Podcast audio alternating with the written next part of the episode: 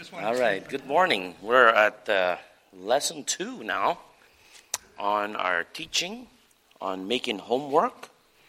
And we're going to finish lesson two this morning, moving on to lesson three next week. So if you bring your notes, go ahead and take it back out. I think there's a couple more in the back.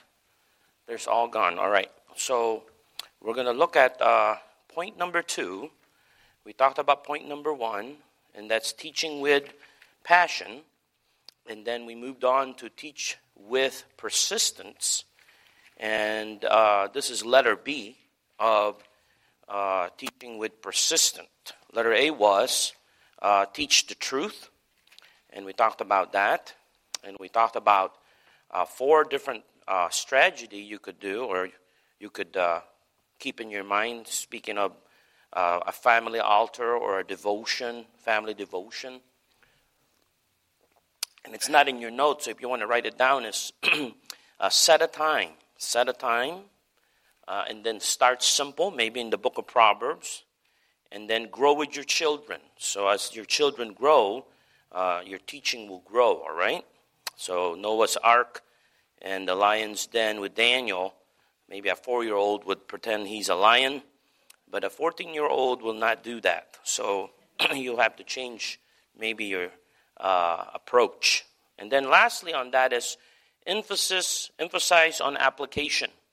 I've learned that going to uh, the Bible college I went to, something that really got uh, uh, put in my heart, impressed in my heart, is the Bible is a relevant book for everyday life. And Christianity is a life to be lived, all right? And Scripture teaches us that the wise man is a doer of the work.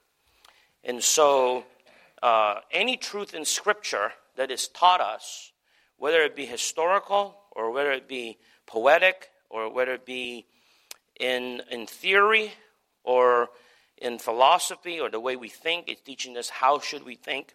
Eventually, they all have to come to a point of reality in the sense of that it has to be lived.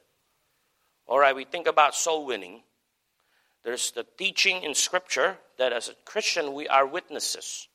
There's different ways you could do that. The Scripture gives us different ways. You could do that in a crowd, you could do that individually. And I've you seen in our church, there's different ways even preachers approach uh, leading somebody to the Lord. We have so many different preachers that come and give us uh, maybe their preferences on how to do it. But the truth remains that a Christian should share the gospel with another Christian. So eventually, all of that teaching, all of that theory, all of that, uh, I got it in my head, has to come out in your life. Eventually, you have to go witness. That's the Bible. That has to be the Bible. And that's number four. I like that. Emphasis the application. Emphasize the application. It's applicable. It has to be lived in our lives. And I try to preach, and when I preach, I preach it where you can use it and you can have practicality and you can do what I'm saying. You can do what I'm saying. The Bible is no good and wisdom is no good if it's not exercised. It has to be done. Eventually, it has to come to the reality of life.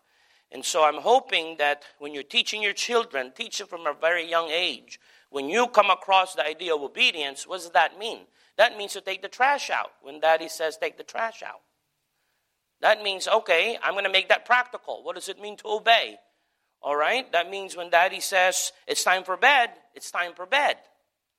See how those practical things happen? Because the Bible doesn't tell you when your kid should go to bed. You have to do that. You have to make the principle of obedience practical in their life. They have to know what does it mean now then? You thought it's about obedience. What does that entail? How is that applicable to me and how should I do that? And so I really like that. Now we go to point B, and it should be up there post the truth. Post the truth. Okay? Uh, Deuteronomy 6 instructs parents not to only teach the truth, but to post it as well. It's instructed in Israel, uh, the Israelites to wear the posts of God's word visibly. Look at Deuteronomy. Uh, it's been our verses that we've been going back to. Deuteronomy chapter number 6 and verses 8 to 9. It says there, And thou shalt bind them for a sign upon thine hand, and they shall be as frontlets between thine eyes, and thou shalt write them upon the posts of thy house and on thy gates. So we see that uh, the scripture teaches us that the word of God has to be seen in a very, very, very literal way that it is physically seen. All right? You should have a Bible maybe somewhere. Uh, some people have a, a living room Bible, they have a Bible in the living room. You should have it posted somewhere in your, in your house. Uh, the Word of God should be, should be seen by your children, all right? Should be a part of your decoration. Look at uh, uh, some of the people still practice it today. I don't have it on. There we go. Uh, they actually literally do that. They, they have uh, the Word of God, they put it on their head, and they put it on their hand. I, I wouldn't suggest doing what they do, uh, but, but at the same time, you see the importance of it. Orthodox Jew uh, take this passage so seriously, seriously that literally bind God's word on their arms and foreheads in letter boxes called uh. And so that's what you see this gentleman is doing. He's got the word of God in his head and in his hands. God's word is important. Our children uh, are able to discern the importance of God's word by seeing it around our homes. Uh, finally, uh, teach it with patience. So, teach it with patience. So, moving on to the third point, uh, teach it with patience. Teach with patience. So, post the Word of God in your house some way, somehow. Uh, show them the Word of God. Be it available with their eyes. They see the Word of God. All right? Teach with patience. Uh, point number three. When it comes to teaching our children, Ultimately, we have to wait for the Lord to work in their hearts. The spiritual fruit we long to see in their lives doesn't usually take place in a single moment. Uh, it takes place over the course of years as you faithfully, patiently obey the instruction of Ephesians 6 4. And look at Ephesians 6 4. And ye fathers, provoke not your children to wrath, but bring them up in the nurture and admonition of the Lord. And we'll break those two words down uh, as subpoints. Let's go ahead and pray before we continue. Lord, we come and we're humbled, Lord, to know that uh, uh, we're needy and we want to know how uh, we should parent our children and how should we instruct them. Lord, for those that maybe have grandchildren, pray that they uh, would continue to support uh, their children as they raise their children. And Lord, there be an influence uh, for good and an example uh, for the grandchildren. Lord, bless us today as we continue looking at your word and help us to glean truth that is something that we could apply, Lord, in our lives. Help us to live what we've been l- learning, Lord, in Jesus' name. Amen and amen. Ye fathers, provoke not your children to wrath, but bring them up in the nurture and admonition of the Lord. So, uh, Point number A here is nurture. In your blank there, letter A, nurture. What does that mean? It means to bring them up, means to nurture to maturity. This isn't a once a week effort, but a constant investment. As with physical nourishment, it must be consistent. Just as your children will not receive sufficient physical nourishment through a buffet once a month, no matter how healthy, balanced, or delicious that meal may be. So she cannot receive sufficient spiritual nourishment by haphazard efforts or irregular times of training. You have to do it consistently every day. Every day. It's hard work. Every day, uh, nurturing our children should be a part of our life. Every single day of it, all right? As powerful as family devotions are, they're not the only times you will share God's word with your children. That's a special time you could do that, but it's not the only time. Sometime it's going to be when you're just sitting on the couch or running errands with your kids or listening to them tell you about their day before bed. It may be going into their rooms each evening and praying with them. Now, my wife does that almost religious like. She will tuck them in. That's the word in our home. They call it, Mom, can you tuck us in? That doesn't do that particularly, and maybe I should, but I don't. But what I do is some of the other things, I will take them out if I'm going to do some kind of errand. I'm going to go buy some groceries. And so what I do is I'll take one of them with me and we'll go out. And as the children are getting older, I see that that has been profitable because they find that they have a one on one time with me and they speak their mind a little bit readily. And they, we've talked about some good things in the car. Praise the Lord, because uh, anywhere you're living in this area, you know, anywhere you have to go, it takes you about 20, 30 minutes to get there.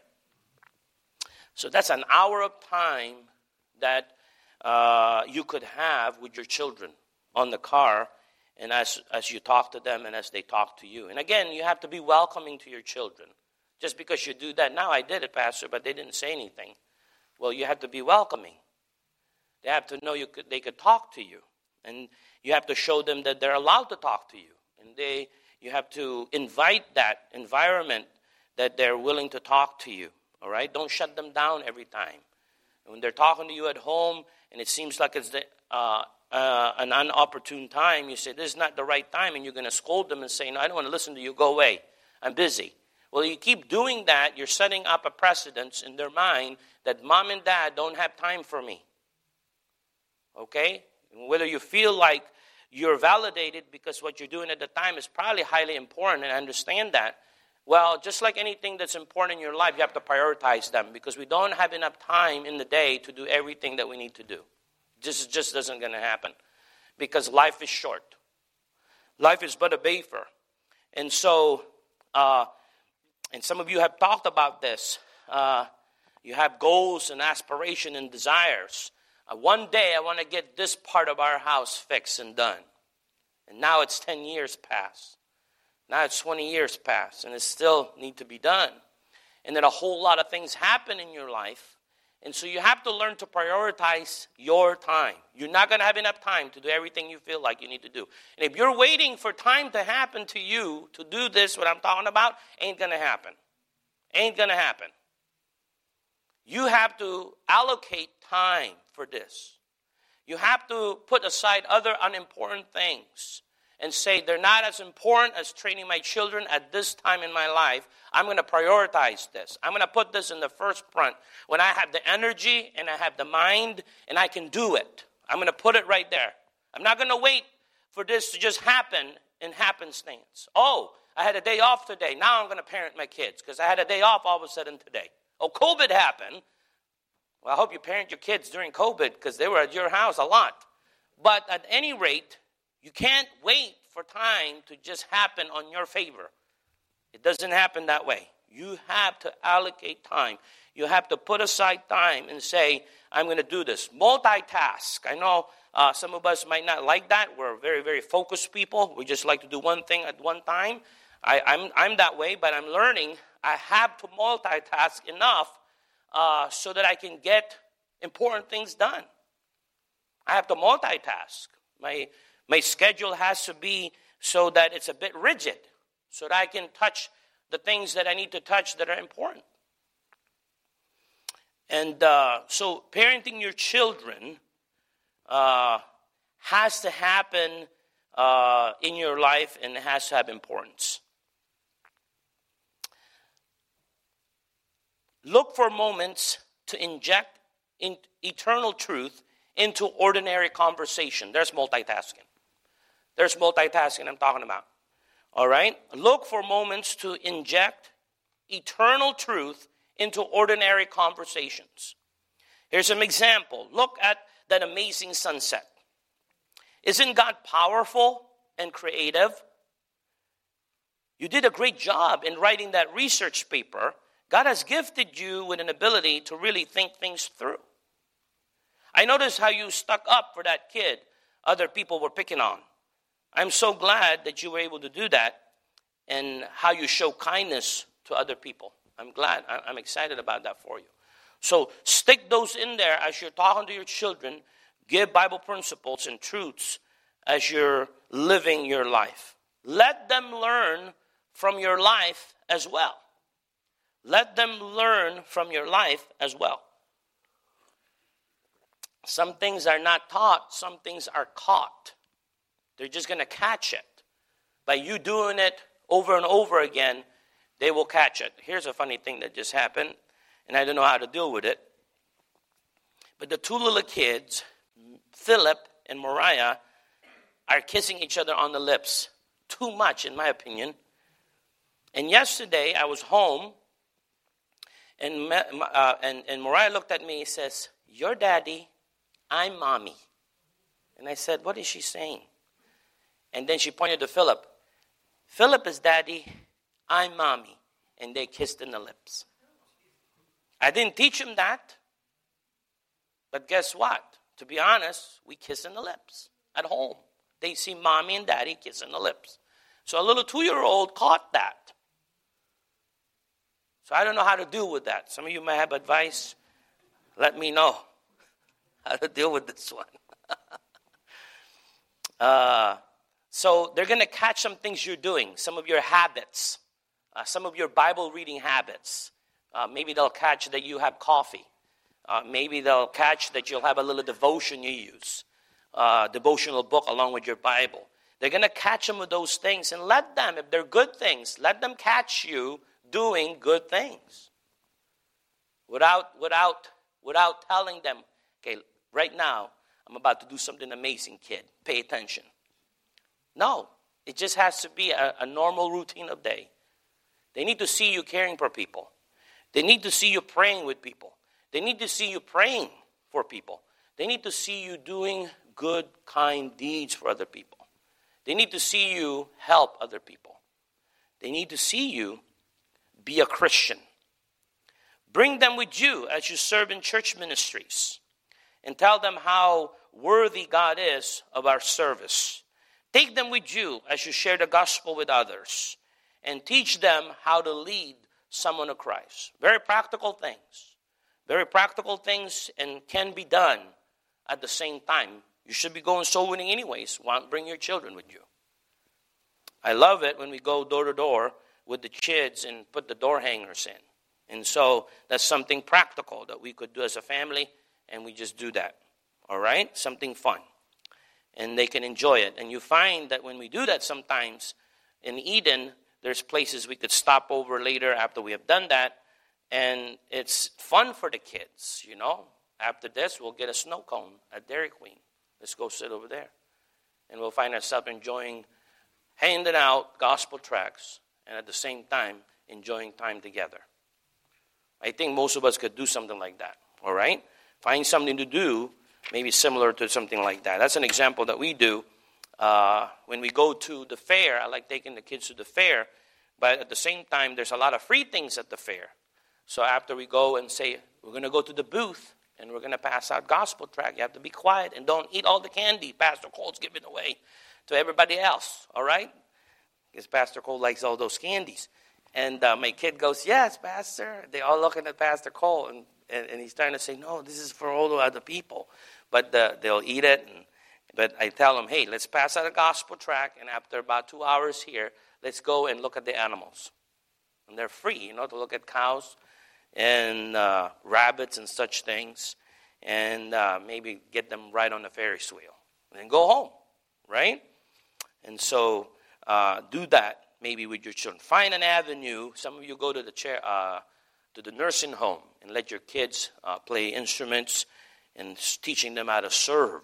You know, in the nursing home. So that's kind of that's kind of neat. Find things to do with your children and uh, get them uh, always seeing you doing uh, the Christian thing every day.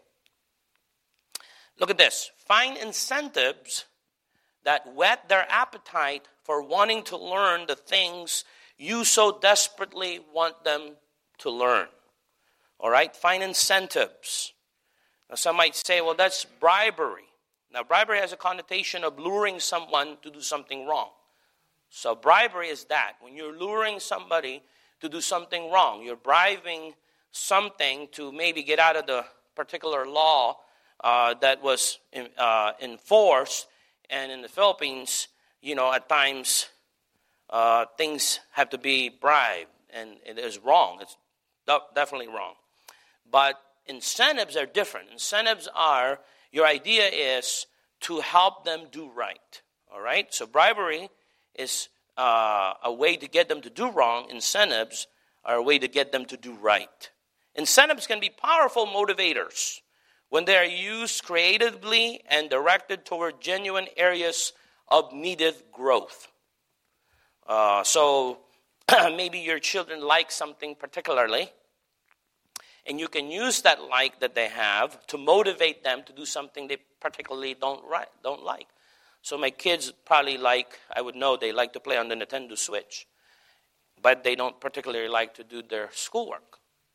So I will use an incentive of the Switch, Nintendo Switch, and say, you can't play this week if mom is not satisfied with your, uh, with your academic uh, accomplishment this week. If you failed, you can't, uh, you can't play the switch at all this week. And so that has helped and has helped them be motivated in doing things that are good for them, but necessarily don't want to. Talking about duty, all right? There's a lot of things we do uh, simply because it's the right thing to do. And at times we can't wait for us to be excited about it. It's just the right thing to do. We need to do them, all right? And our kids are no different, all right? Our kids are no different. Uh, they find ways to escape doing hard work, and they're looking for the easy way out and uh, trying to find ways that they only do the things that they truly enjoy and leave off the things that they don't like. All right? Sounds like us, right? Adults, we do the same. And so, duty uh, is needed to be taught, and so use some incentives to help to help them do that. And so, uh, lastly, last point we got here is admonish, ad- admonition. All right? Look at Proverbs 26, 22 6. Proverbs 22 and verse number 6. Train up a child in the way he should go, and when he is old, he will not depart from it. Now, train up means to dedicate yourself to inaugurate in it's a day by day process of leading your children in the way.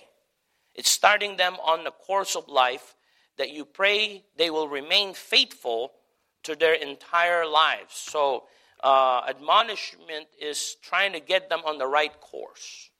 You're trying to teach them that this is the right way to take. This is the path to where God wants them to go. And so that it's training, training up, okay? Uh, Life character is developed through training in Scripture over time. It doesn't come suddenly, it doesn't come quickly. It is uh, something that you do a lot every day. And the earlier you start in their life, the better it is. The earlier you start training them, is the better it is. Don't wait until it's too late, all right? Train them while they're young because they're moldable, they're more uh, moldable, and they're more teachable when they're young. They will learn faster. Even in teaching people how to speak a different language, it's easier to teach somebody that's young compared to somebody that is old.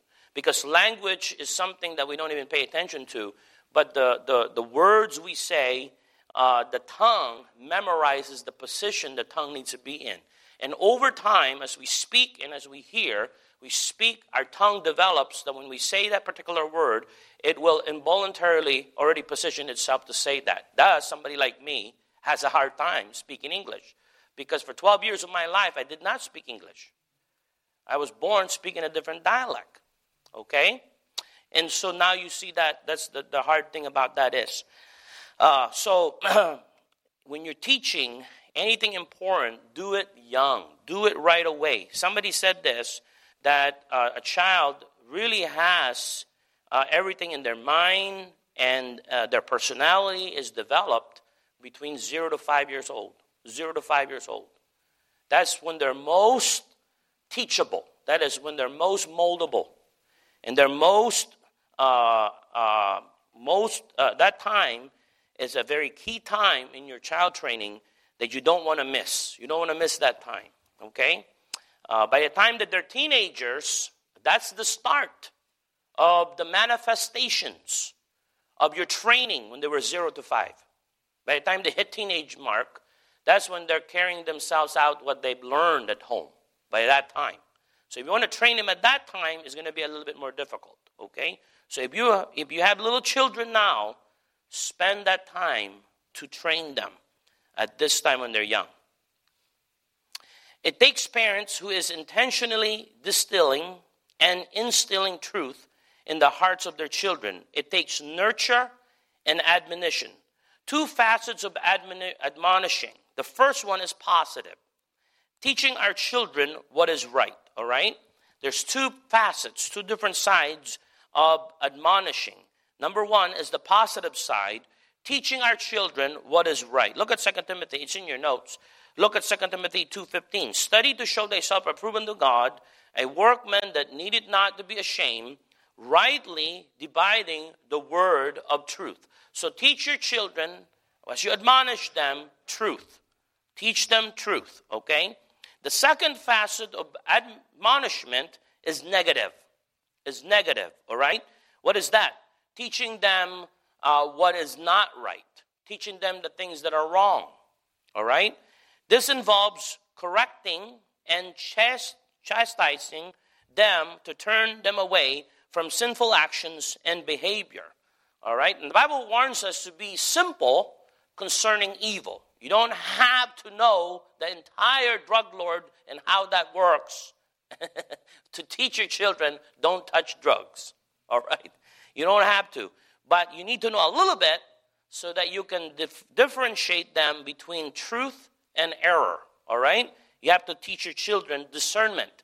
And so they need to know what's right according to the Word of God and what's wrong according to the Word of God. And so muddied now, it is so muddy, uh, it's, it's so, it's so uh, unclear. It's so unclear in our day because our society is now calling good evil. The good things that God says, they're calling it evil. And the evil things that God declares, our society is saying, no, that's good. And so you have double work, parents. You have a lot of work in you to do that. And so standards come in. Standards come in. What would you allow to happen in your home? You have to have a standard on cable. I know most of us probably don't use that anymore. Some of you that are older than us probably use cable. Most of us use streaming devices now. We just need the internet and some streaming apps. That's what most of us use in our day. Uh, but at any rate, you have to have some standards of what is allowed to be viewed by your children and what influences are you going to allow to influence them aside from you. Aside from you. So the internet is a great influencer. All right? Phones are a great way for them to receive information.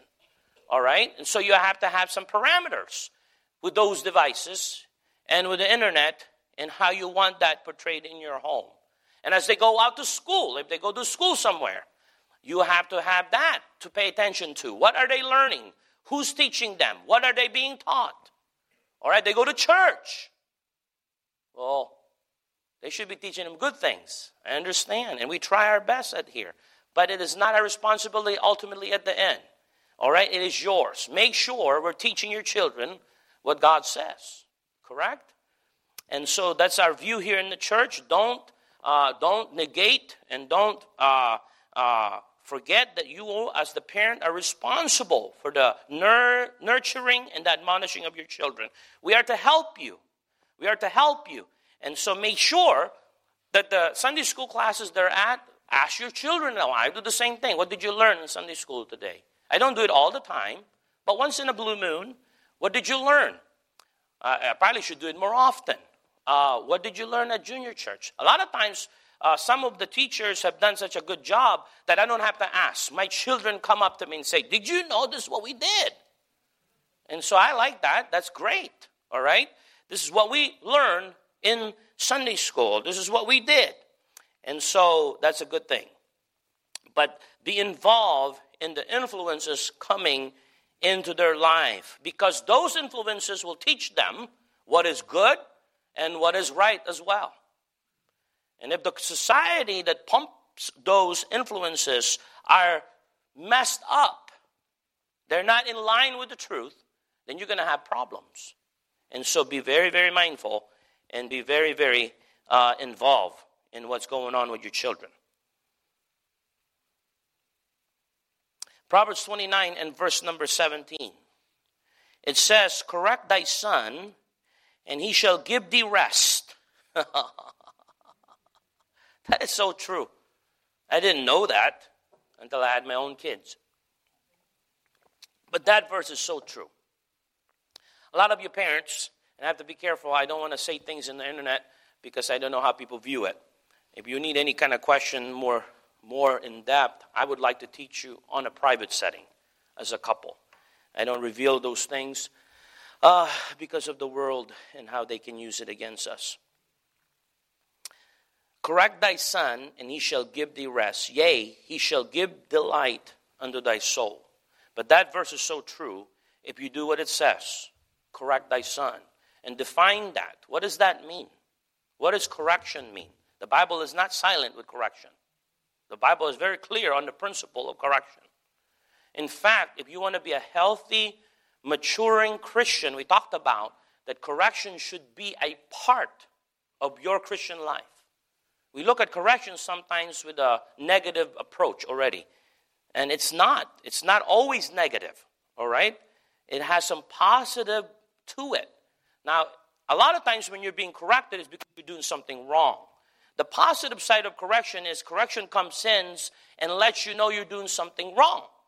And then it will proceed to help you with its buddy, instruction. And it'll remind you, hey, this is the right way.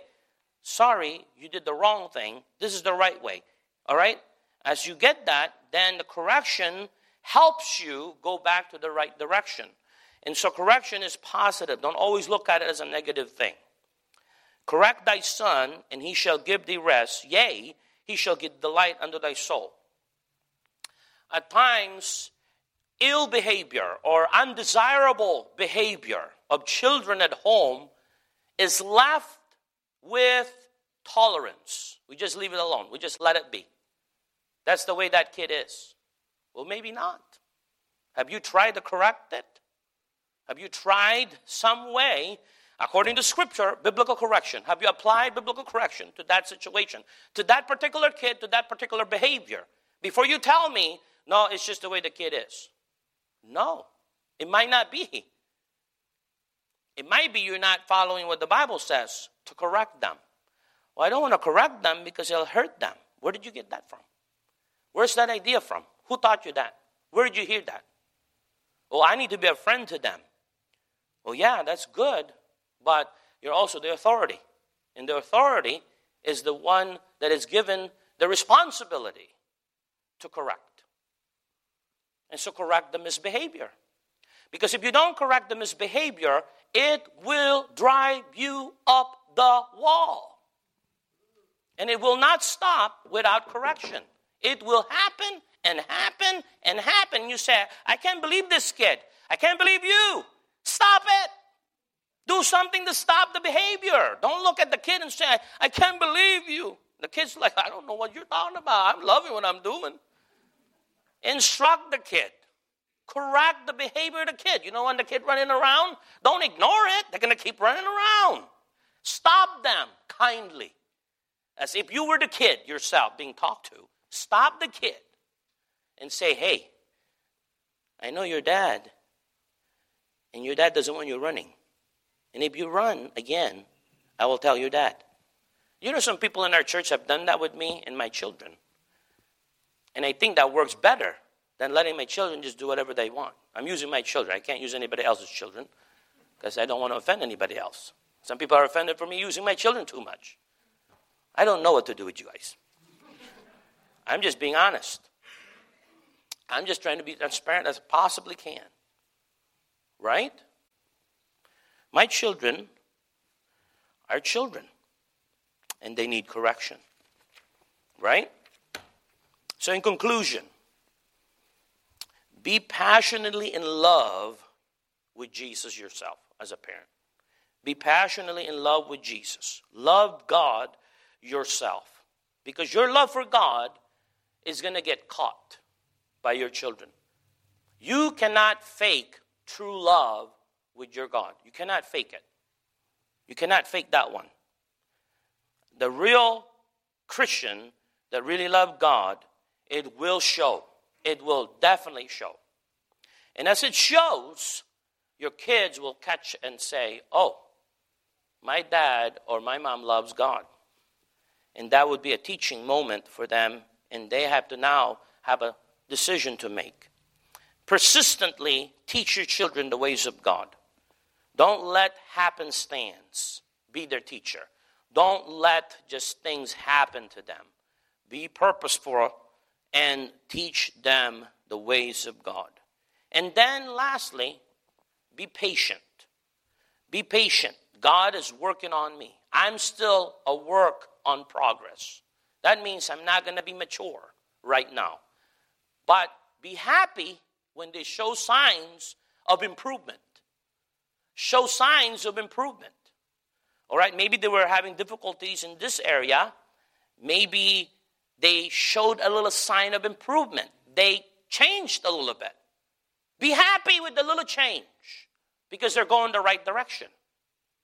A lot of us are too, uh, uh, uh, our society doesn't help us to be so picky.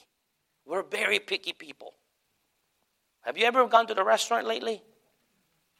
I don't know how, how they do it. I don't know how to do it to make people happy. I don't like the cup like that. I want my cup this way, and then I want it with a saucer, and then can you put an orange in that? And can I get it warm? And then give me a cup of ice over here. And that is just one person with one drink for crying out loud. That's not even the order yet. That's just their preference on how they want to drink their drink. Wow. I don't want to start a restaurant. If that is going to be the case, to make people happy. And we bring that same particularity and the same approach in the church house, and we bring it to our home. And we have no patience for people. They're not doing it the way I want it done. Get over it, because it's not going to get done the way you want it done, ever. See, that's a hard thing for Americans because the whole world around us in society says, make the customer happy, whatever, however, because we want their money. And as a Christian, God says, deny yourself. What an opposite truth from over here to over here. And you wonder why we have a problem when Bible truth is teach. Because God says, it ain't about you. We say, it's all about you. God says, no. We say, yes. You have to choose, Christian, in a society that pumps that principle and mentality in your head.